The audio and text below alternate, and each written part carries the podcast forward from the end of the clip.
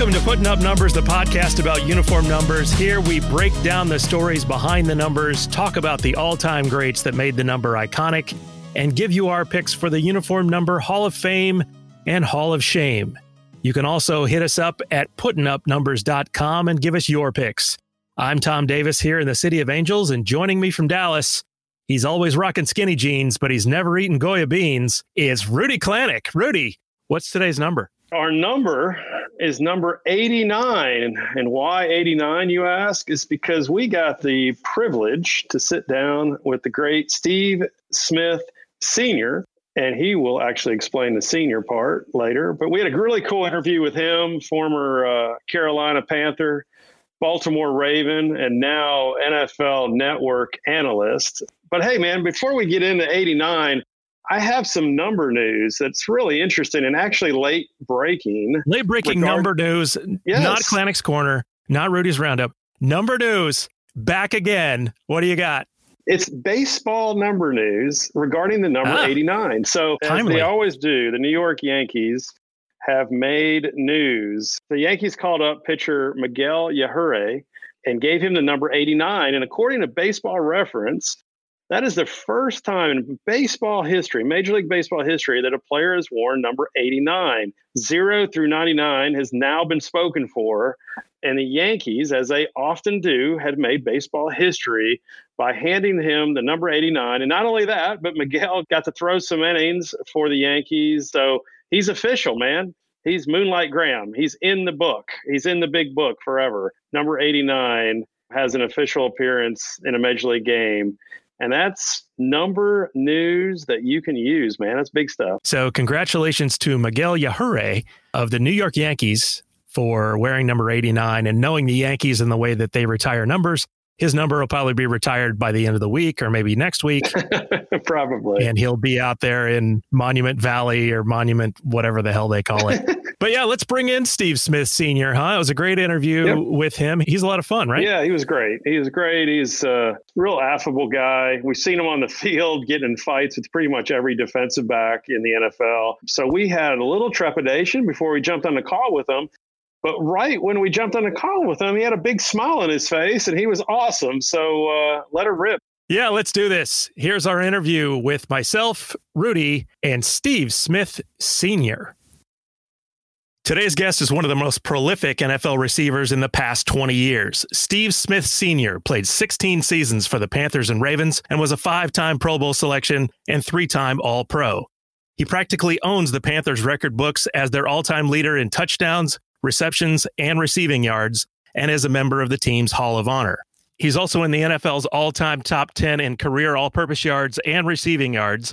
And since he retired in 2016, he's moved to the NFL Network, where you can see him on Thursday night football coverage as well as NFL Total Access. He remains active in his community through the Steve Smith Family Foundation, and we're happy to have him here today. Steve, welcome to Putting Up Numbers. Appreciate it. How you guys doing? Good. Doing well. Doing well. So, Steve, number 89. Yeah. Uh, wide receivers in the NFL don't want to wear numbers in the 80s anymore. How did number 89 come your way? It's interesting. In college, I wore seven. So I wanted number 87 because uh, I couldn't wear seven in the league. And so I wanted 87. And at the time, it was a pretty prolific Pro Bowler named Muhsin Muhammad, who was, I believe, in his eighth or ninth year, who just didn't want to come out of the number. and me being a young, arrogant, confident young man, third round draft pick, I asked him for his number and he politely told me to go kick rocks.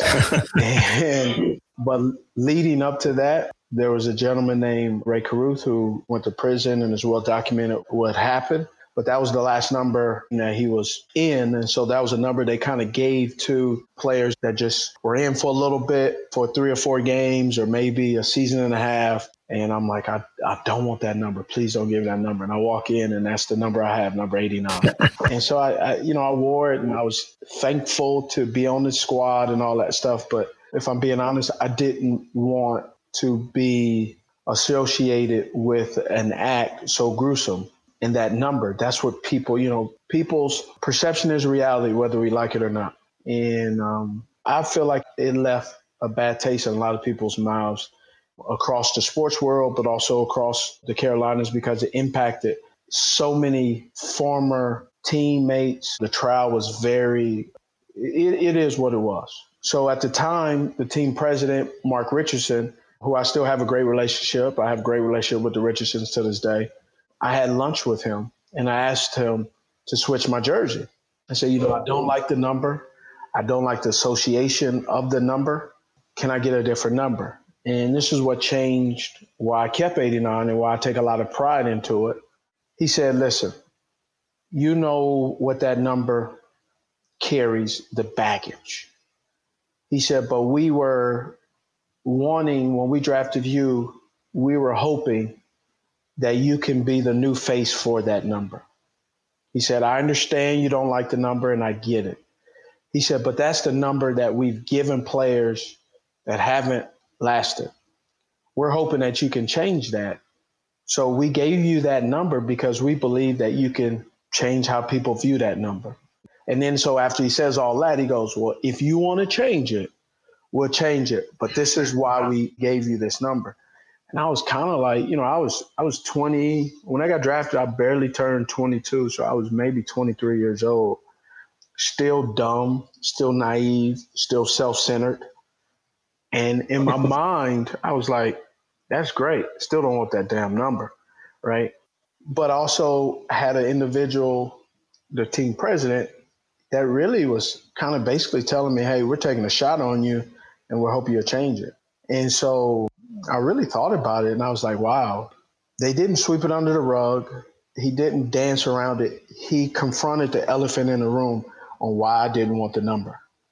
And he also admitted why they wanted to give me the number and what they had experienced and had to deal with behind closed doors with having that number as well through the community. So I took it and ran with it. And I believe that I'm the last player to ever wear that number here in Carolina and that's the pride I have in it. And I love the number and I, I love what it represents now. And then I had the cool thing as um, uh, Rae Carruth's son. He's been at the at the games a few times. His his grandmother, who takes care of him, and she does a fantastic job.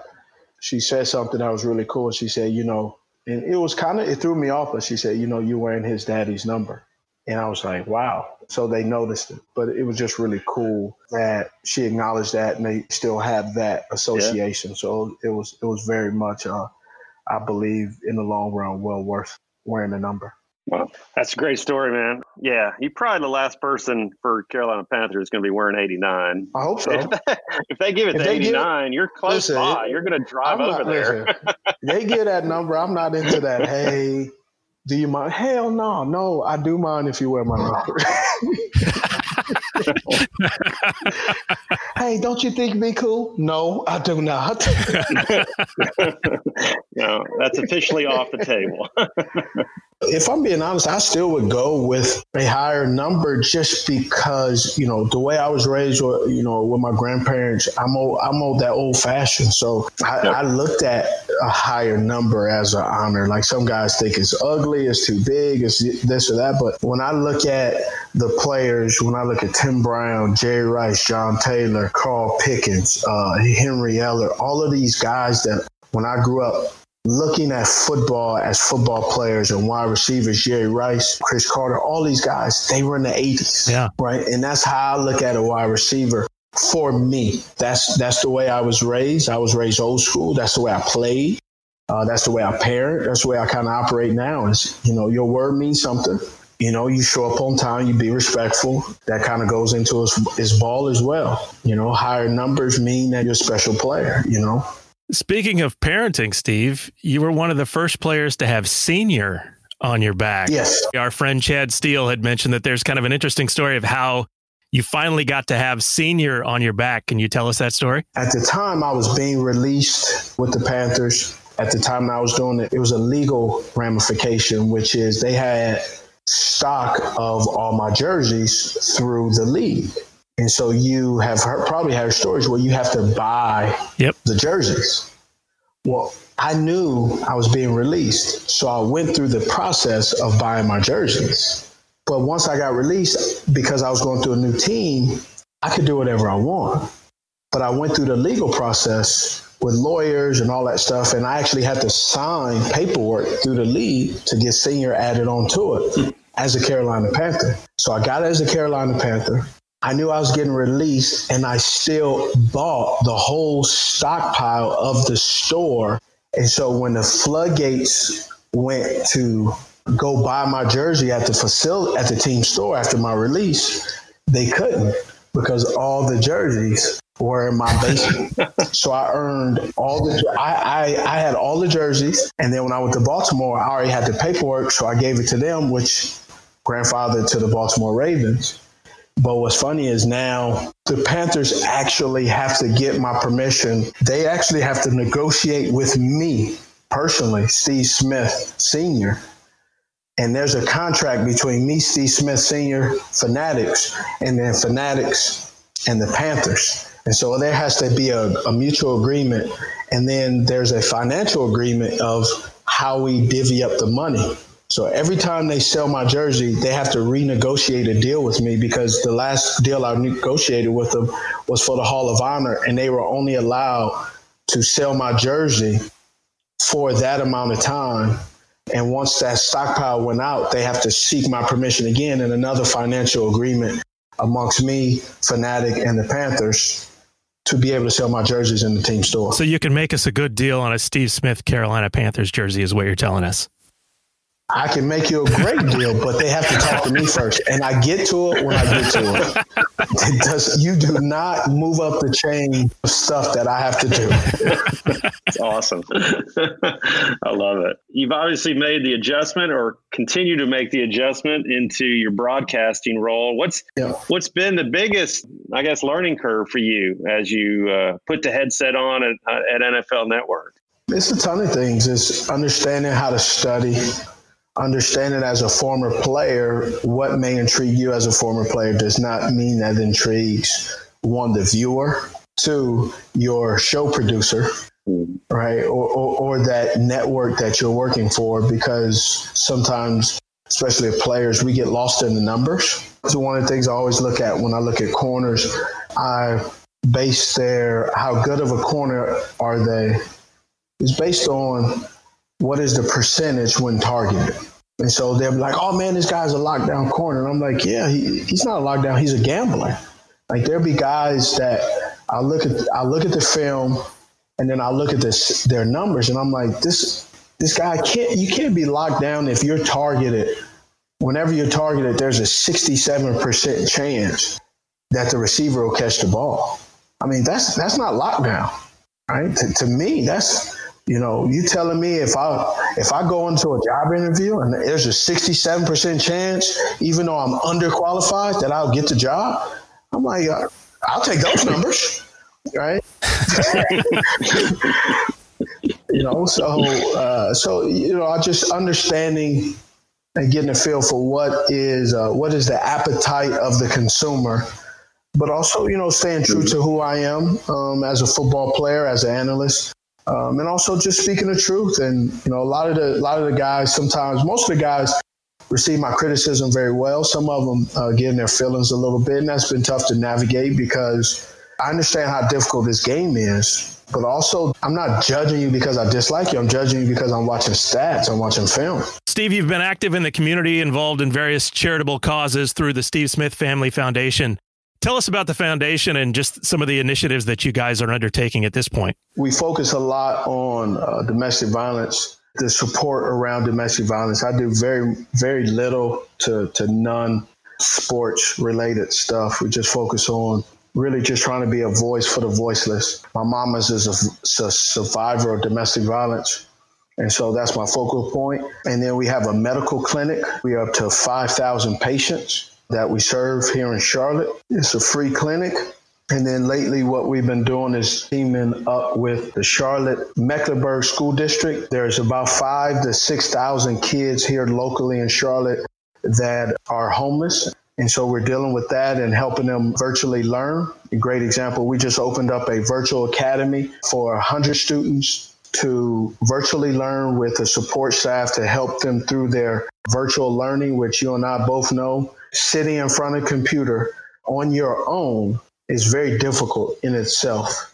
um, now try to teach a kindergartner, a first grader, second grader to keep their attention, to sit and pay attention to a teacher who physically is not in front of them, is on a computer. Um, and then you also have the the big elephant in the room, which is you can't stay focused when your stomach is grumbling. Mm-hmm. And so, also providing uh, meals for them as well. So, just f- providing a holistic uh, support system in this in, in, this virus, this epidemic. But this virus epidemic has really just our eyes and seeing that the real virus is a corona. It's uh, poverty. Like the you know understanding what is really going on. Like right now, there's a statistic out there that the three months that low income kids generally don't read or write or, or, or read books and study through the summer puts them literally a, those three months of doing no education puts them a year to two years behind a child who does read or write during the summer. Wow. So think about this. We've been in this pandemic slash poop show for the last six months. So that is roughly putting them behind two to four years. Well, here's a hmm. statistic that a lot of people don't know. When they don't have this education and we don't open up schools back to face, face to face and helping them head on, you have now lifetime earnings. They will have 4% less in lifetime earnings because of this lack of education. That's a huge gap. And that means the, the, the gap of poverty, the gap of middle class, upper class becomes wider and wider to the point of where these kids who turn 16, 17, when they become adults, what are they going to do? They're going to drop out of school because they're trying to climb, climb Mount Everest in flip flops. And it's not possible. Yeah. Well, it's a great thing you're doing, Steve, and congratulations on the success of the Steve Smith Family Foundation. Real quickly, before we get you out of here, what should we look for this NFL season? It's going to be different. Obviously, do you have a favorite player, a favorite team, something we should be keeping an eye on? Any kind of little quick thing that we should uh, be paying question. attention to? That is a great question. Well, one, it's really going to be different for everyone. And two, you know, everybody wants to have these predictions. Bro, we haven't even watched the game. Like, we don't know who's going to be good, who's going to be bad. But we know some teams that are right now in the media, they're showing you they're going to be pretty piss poor and they're still going to be dysfunctional, like the Jacksonville Jaguars. I mean, what are they doing, right? If you, you talking about Captain Screw Up, right? I mean, they are leading, they are leading the screw up bad news Bears candidate trophy in all regard. And then who do they get to put the cherry on top? They get Jay Gruden, he left one team and he's screwing it up for down there, and then they're they're letting guys go. I mean, this is an organization that um, honestly, it's a struggle to watch. I mean, it's like it's like going to the dentist with no laughing gas, nothing. I mean, you just straight getting the root canal raw. No, no medication. it's gonna be painful. Awesome. Well, Steve, we appreciate the time. Thanks very much, and best of luck this year. We'll be checking you out on Thursday nights. No problem. Thanks, Steve. Awesome. Thank Thanks, Steve. Our thanks again to Steve Smith Senior. Rudy, that was a ton of fun, right? That was great. He was a ton of fun, really informative. I'd, I'd love to talk football with him longer, but some really good answers about why he chose number 89. That was cool. Yes, sir. Well, let's dive into it, huh, Rudy? We've got football and hockey mostly here in the number 89 count. Let me start with a few sentimental favorites. We're not going to go deep on many of these, if any of them, but just a few sentimental favorites, guys who wore number 89 on the gridiron. John Mackey, who made number 88 famous with the Baltimore Colts, great tight end with them in the Hall of Fame in 1992. He played one season in San Diego in 1972 and wore number 89. Frank Wycheck, who also was a great tight end and was the guy who started the Music City Miracle. He was the guy who threw the pass. He yep. belongs. Doug Baldwin, late of the Seattle Seahawks, made the famous butt catch in the NFC wildcard game against the Lions. A Santana Moss, Amari Cooper, and then some guys from our childhood, Rudy. Billy Joe Dupree with the Dallas Cowboys and Bennie Cunningham with the Steelers. Those guys we saw on TV every week because those two teams were on TV every week. Yeah. And then a college guy, Ross Browner from oh, okay. Notre Dame, four year starter, two time All American, won the Outland Trophy and the Maxwell Award. He finished fifth in Heisman Trophy voting in 1977 is in the College Football Hall of Fame, was a first round pick of the Bengals, where he wore 79 instead of 89, and he played 10 years in the NFL. So those are sentimental guys, all deserve at least a tip of the cap. Rudy, you've got the honorable mention, folks. Who's on that list? No surprise, we got some great receivers. We got Nat Moore, played 13 years, all with the Miami Dolphins, Pro Bowler, uh, All Pro in 77. He played for, you know, caught balls from both Bob Griese and Dan Marino. And he was actually NFL Man of the Year in 1984. Nat Moore also made the helicopter catch that we always see on highlights. Otis Taylor, uh, your favorite Kansas City Chiefs, played 11, 11 years all with the Chiefs, won a Super Bowl and two AFL championships. Interestingly, once was assaulted by Jack Del Rio who actually thought he was a replacement player during the strike. Really? Yeah. Said Jack Del Rio tried to kill Otis Taylor because he thought he was busting the strike. That's interesting. Mark Bavaro, a giant legend for sure at tight end. Didn't say a lot, but man, he was a great player for them. A Pro Bowler, Super Bowl champ in New York. Also wore a couple other numbers when he was with Cleveland and Philadelphia, but he's in the Giants Ring of Honor as number 89 for sure. And then last on the honorable mention list, one of my favorites as a kid was uh, Wes Chandler. Wes Chandler was a tremendous receiver for the University of Florida and uh, then became a, a really good uh, NFL receiver for three teams, really two prominently the New Orleans Saints and the San Diego Chargers.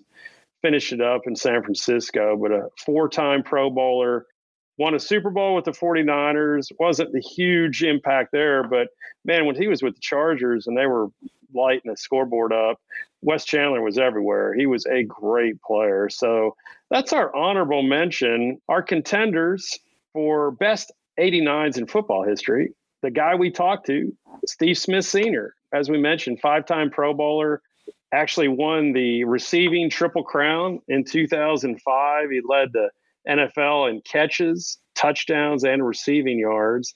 He also was a comeback player of the year. Man, he's seventh all time in receiving yards and all purpose yards. He's a Panther Hall of Honor member. And at five foot nine and 195 pounds, one of the toughest sons of guns in the history of the game. Steve Smith Sr., you feel like that's a pretty good contender, Tom? Absolutely. Yeah, I think Steve Smith Sr. definitely belongs on this list. Yep. And we might likely hear him again when we get to the Hall of Fame. Who else is on the list? Yeah, another pass catcher, the great Mike Ditka, played 11 of his 12 seasons in 89 for Chicago, Philadelphia, and Dallas. Obviously became a famous head coach, and Chicago claims him as their one of their favorite sons for sure. So Steve Smith and, and Mike Ditka, two really good receivers in the contenders list, and we got two awesome defenders as well. So we got Dave Robinson. He played 12 years for the Packers and Redskins.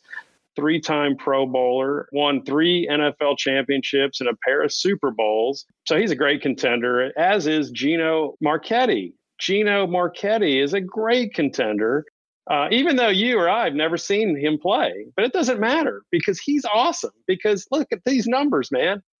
Defensive end, 11 time Pro Bowler, seven time All Pro, two time NFL champ, part of the 50th, part of the 75th, and part of the 100th anniversary NFL all time teams he's one of the greats. He's definitely going to end up on the final list when we start arguing the top five all time. But uh, that's a good list. Obviously, football dominates the number 89, but let's not leave our other sports out of it. Let's talk a little uh, hockey because we got a good one in hockey. Yeah, let's talk a little hockey. Uh, first, uh, an honorable mention a guy named Mike Comrie. Mike wore 89 at the University of Michigan, Rudy, uh, also with Edmonton, Philadelphia, Phoenix, Ottawa, and the New York Islanders. He also wore 91 and 19 in a 10 year career.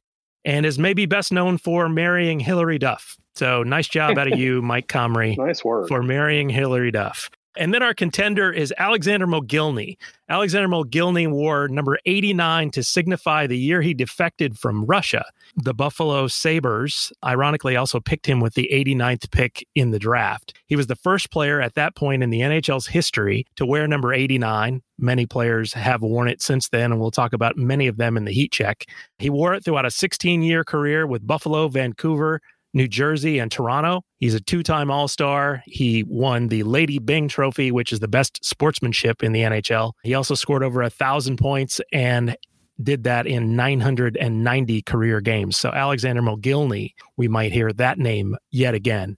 And then basketball. There's really only two in basketball, and neither one of them wore number 89 for more than a year. One is Lou Amundson, who wore number 89 with the Cleveland Cavaliers in 2015. The other one is actually a Hall of Famer, Clyde Lovellette, wore 89 his rookie year with the Minneapolis Lakers. Later made number 34 famous, and 34 was actually retired by the Minneapolis Lakers, but the Los Angeles Lakers don't recognize the Minneapolis Lakers retired numbers.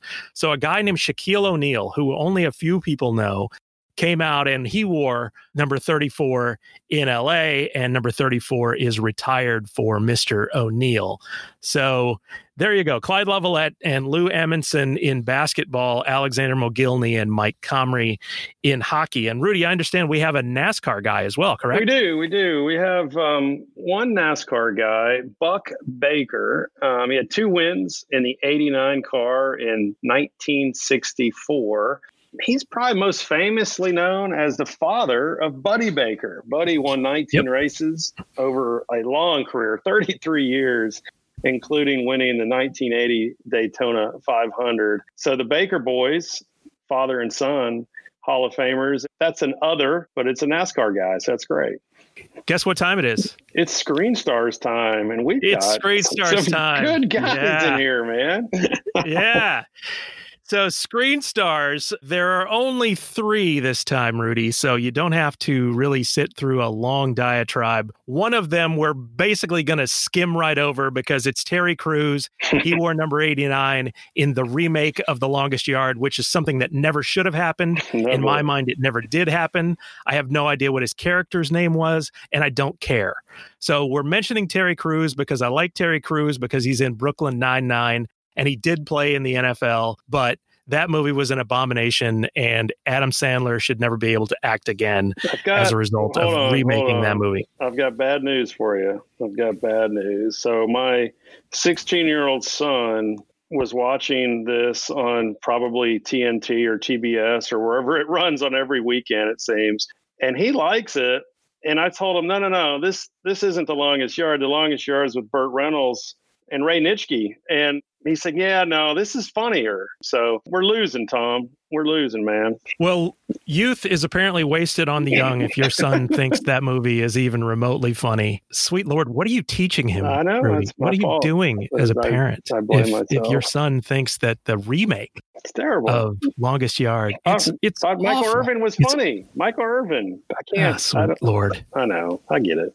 Uh, I'm I'm concerned. I'm concerned about the Kalanick family. Let's entirely. go to number two. Let's go to uh, number two. Anyway, number two, Fred Dryer. We actually found no record of Fred Dryer wearing number 89 on TV, but he was number 89 with the Rams for many, many years. Yeah. So we're going to assume that he wore number 89 at some point in TV. He was the star of the TV series Hunter. He was Rick Hunter yep. on the eponymous and I love saying the word eponymous, the eponymous series, which ran from 1984 to 1991. Fred Dryer, 13 years in the NFL with the Giants and the Rams, the only player in NFL history, Rudy, to have two safeties in one game. Nice. Good job, Fred yeah. Dryer. Fred Dryer's number two. Number one, Ralph Macchio as Daniel LaRusso in The Karate Kid wearing a San Diego Chargers Wes Chandler jersey while he's getting beaten about the head and shoulders by by the Cobra Kai. Daniel LaRusso, Ralph Macchio, you are the number 89 screen star legend for Karate Kid from 1984. So there you go. Terry Crews, Fred Dryer, and Ralph Macchio, and that's Screen Stars. And of course, we have the Derrick Rose Award. The Derrick Rose Award, for those of you who are uninitiated is a career that was cut short for something other than poor play. So maybe it was injuries, maybe it was drugs, maybe it was the law, whatever it might be. The Derrick Rose Award symbolizes a career that could have been great, but maybe was only good as a result of something befalling that player. And Rudy, who do we have as our Derrick Rose Award recipient this week? Well, we have a guy that actually um, checks all those boxes. Unfortunately for him, is David Boston, eighth overall pick by the Cardinals, coming out of the Ohio State University. He was supposed to be all world, and he was a little bit. He was an all pro talent. He showed it on the field. He had two thousand yard seasons for the Cardinals. Signed a big deal, big money deal with the San Diego Chargers in 2003. But then immediately, almost immediately, got an altercation with the Chargers strength coach and was promptly traded to the Miami Dolphins for a six rounder. Played five games in Miami. He did change numbers at that time, so he went from 89 to 80 but then had battled two knee injuries and a positive steroid test. Never good. So signed with the Buccaneers in 06, but wait for it. Yes, he got a DUI with the Bucs and was promptly released. Played a game in the Canadian Football League in 2008 and finally called it quits because of a recurring foot injury. He did have scrapes with the law 2002, 2004, 2007, 2011. This guy had all the potential in the world, but unfortunately, just just went the wrong way in a bunch of different ways. So he defines the Derrick Rose Award. Maybe we rename it the David Boston Award. We have to get a um, get a judge judgment out of that one. But anyway, David Boston's our Derrick Rose Award winner. Now let's get to Hall of Shame.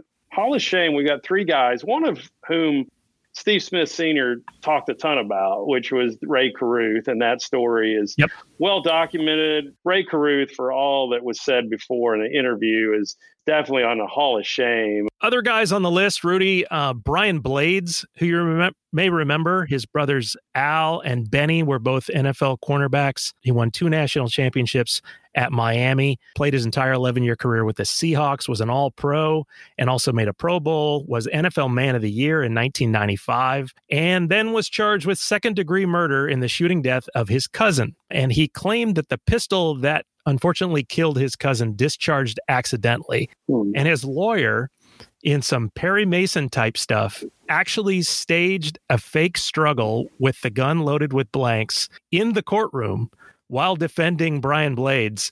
And the gun, in fact, did discharge accidentally while he was doing that in the courtroom. And so Brian Blades got off. He was convicted of manslaughter, and then that was overturned by the judge and overturned on appeal. So Brian Blades Amazing. he is in the Hall of Shame, but only spending a you know he's just passing through. As say, is our next guy, J.K. McKay. I'm going to put wait. I'm going to I'm going to put an asterisk. His lawyer may be on our contenders list. yeah, the lawyer. I don't know who that guy was, but but but Man, way to go, dude. That's amazing. Uh, and our last guy is J.K. McKay. He and Pat Haden were co MVPs of the 1975 Rose Bowl. He started for three years in Tampa Bay for his father, John. And John said of landing his son, I had a rather distinct advantage in signing him. I was sleeping with his mother, which I thought was pretty darn funny. J.K. McKay had a pretty nondescript NFL career, 41 catches in three years. Steve Spurrier supposedly believed that McKay was being played ahead of better players because he was the coach's son and so apparently threw passes over the middle in an attempt to get J.K. McKay injured. So maybe Steve Spurrier actually is the guy who belongs on the Hall of Shame list more so than J.K. McKay. But nonetheless, J.K. McKay is on the list. The ball coach. wow. Indictment. Yeah, the ball coach. That's a tough one. Yeah. That's, a tough one. And, tough. and it wasn't like the ball coach was good as an NFL player. No, so I'm not sure no. why he needed you know, elite talent around him. It wasn't like he was elite in any way, shape, or form.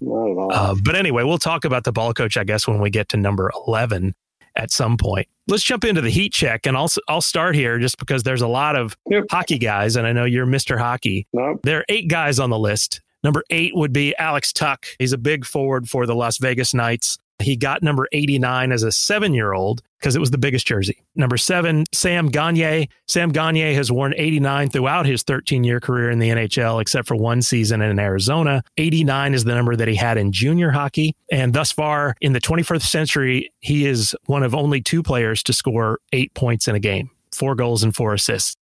Vance McDonald said it wasn't a suggestion when he was drafted by Jim Harbaugh in San Francisco. He's a big tight end, and it's a nod to Mike Ditka. This is his eighth year playing. He's in Pittsburgh now, but he was with the 49ers. He's 6'4, 267 pounds, and for some reason played slot receiver at Rice. Uh, number five on the list, Mikkel Boedker. He's a hockey player. He took number 89 in juniors because someone had number eight, and 89 is the year that he was born. Uh, when he got drafted by Arizona, he was the highest drafted Danish player in history, and none other than Wayne Gretzky, the great one, said, You're keeping your number. You're going to keep 89. And so he's kept 89 throughout a 12 year career with Arizona, Colorado, San Jose, and Ottawa. So Mikkel Boedker belongs on the list, as does Mark Andrews. Mark Andrews of the Baltimore Ravens made the Pro Bowl last year. In his second season, he caught 64 balls at tight end. So Mark Andrews getting passes from Lamar Jackson, somebody to keep an eye on, as is Tyler Higbee. Tyler Higbee had 69 receptions last year in his fourth season with the Rams. So Tyler Higbee, number three. Number two, Pavel Buchnevich. Nicely done. Pavel Buchnevich, another Russian guy wearing number 89. He's worn number 89 for four seasons with the Rangers. He's been a bit up and down. If you talk to Ranger fans, they kind of wish that he would fulfill the promise that he has. There are some people who think he could be a 70 point per season scorer, but he's not that yet. So Pavel is number two. And number one, the ancient one, Marcedes Lewis has worn number 89 throughout a 15 year career with Jacksonville and Green Bay. He's a big tight end. He won the Mackey Award as college football's top tight end at UCLA, where he played with future Jaguars teammate and current broadcaster Maurice Jones Drew. They were drafted on the same day, and Maurice Jones Drew hasn't run a play in the NFL in a good long time. And yet Marcedes Lewis is still getting it done. So he's number one on the list, which brings us, Rudy, dun, dun, dun, to the Hall of Fame. That number five, Dave Robinson, really a precursor to what we experienced with Lawrence Taylor in terms of size and speed, somewhat of an athletic freak, especially for his era. Six foot four, 240, ran a four six. Um, that's amazing. Again, in that era, especially much like LT made famous wearing number fifty six. Big Dave Robinson wearing his eighty nine was a was a Hall of Fame talent and an all decade team guy in the sixties. So Dave Robinson comes in at number five. How about number four? Number four, the aforementioned Alexander Mogilny, sort of the full package of speed, finesse, skill, quickness. Players like Mats Sundin, Sergei Fedorov, Pat LaFontaine said that Mogilny was the best player they ever played with. He won a Stanley Cup in 2000 when he was in New Jersey, which made him a member of the Triple Gold Club, which means he won an Olympic gold medal, he won a world championship, and he won a Stanley Cup. There are only 29 members of that club. So Alexander Mogilny comes in at number four. Who's number three, Rudy? I think we have arguably a tie for two slash three. I'm going to say Steve Smith Sr. and Mike Ditka. Can't really separate those two. They're both phenomenal. 16 seasons in the NFL for Smith with the Carolina Panthers, Baltimore Ravens. We've talked a ton about them. 35th player in NFL history to eclipse 10,000 receiving yards, tough as a nail. And I think what's going to be really fun is to watch him as an analyst. I think he has the opportunity to be what a lot of former players aren't, you know, insightful, critical of some of the current players and truthful about what goes on, you know, inside the lines, inside the meeting rooms. I hope the NFL network lets him flex his muscles, but just in our quick conversation, you could tell there's a lot there. There's a lot that he can give. And I think if anybody's going to be an honest analyst for the NFL, it's going to be Steve Smith Sr. But on our list, like I said, I, I think a tie between him and Ditka is probably in order. Ditka being a you know Hall of Fame player and also uh, a Hall of Fame coach, and really defines the city of Chicago for many folks in Chicago. But Ditka and Tom Flores are the only people to win a Super Bowl as a player an assistant coach, and a head coach. That's pretty amazing. The Bears retired his 89 in 2013. His 89 is also retired by Pittsburgh, where he played college baseball and basketball and football. Pretty cool. And uh, Hall of, member of the Hall of Fame, a no brainer member of the Hall of Fame, elected there in 1988. So that's kind of a tie for two and three. Who is number one on our list? Number one is none other than Gino Marchetti. Rudy, we've talked a little bit about what he did on the field with the Colts, but he also fought in the Battle of the Bulge in World War II and played on the legendary 51 Dons team at the University of San Francisco, was voted the greatest defensive end in pro football history by the Pro Football Hall of Fame in 1972. He was enshrined in the Hall of Fame in 1985 alongside USF teammate Ollie Matson, which is the only time that's ever happened. Two guys who played on the same college team getting enshrined in the Hall of Fame on the same day. His 89 is retired by the Colts, and unfortunately, he just passed away last year. So Gino Marchetti is number one, the number 189 of all time. So to recap the list, we have at number five, Dave Robinson. Number four, Alexander Mogilny. We have a tie at number two between Steve Smith Sr. and Mike Ditka. And number one is Gino Marchetti. You feeling pretty good about that list? Yeah, you had me at he fought in the Battle of the Bulge. So, you know, when you got when you put that on your resume, it, it's going to push you to the top, man. so uh, that's pretty awesome, and obviously a great player too. But man, he fought in the Battle of the Bulge. Fantastic. Good list and a and a good number, a good football number for sure. And it was a fun interview with Steve. Absolutely.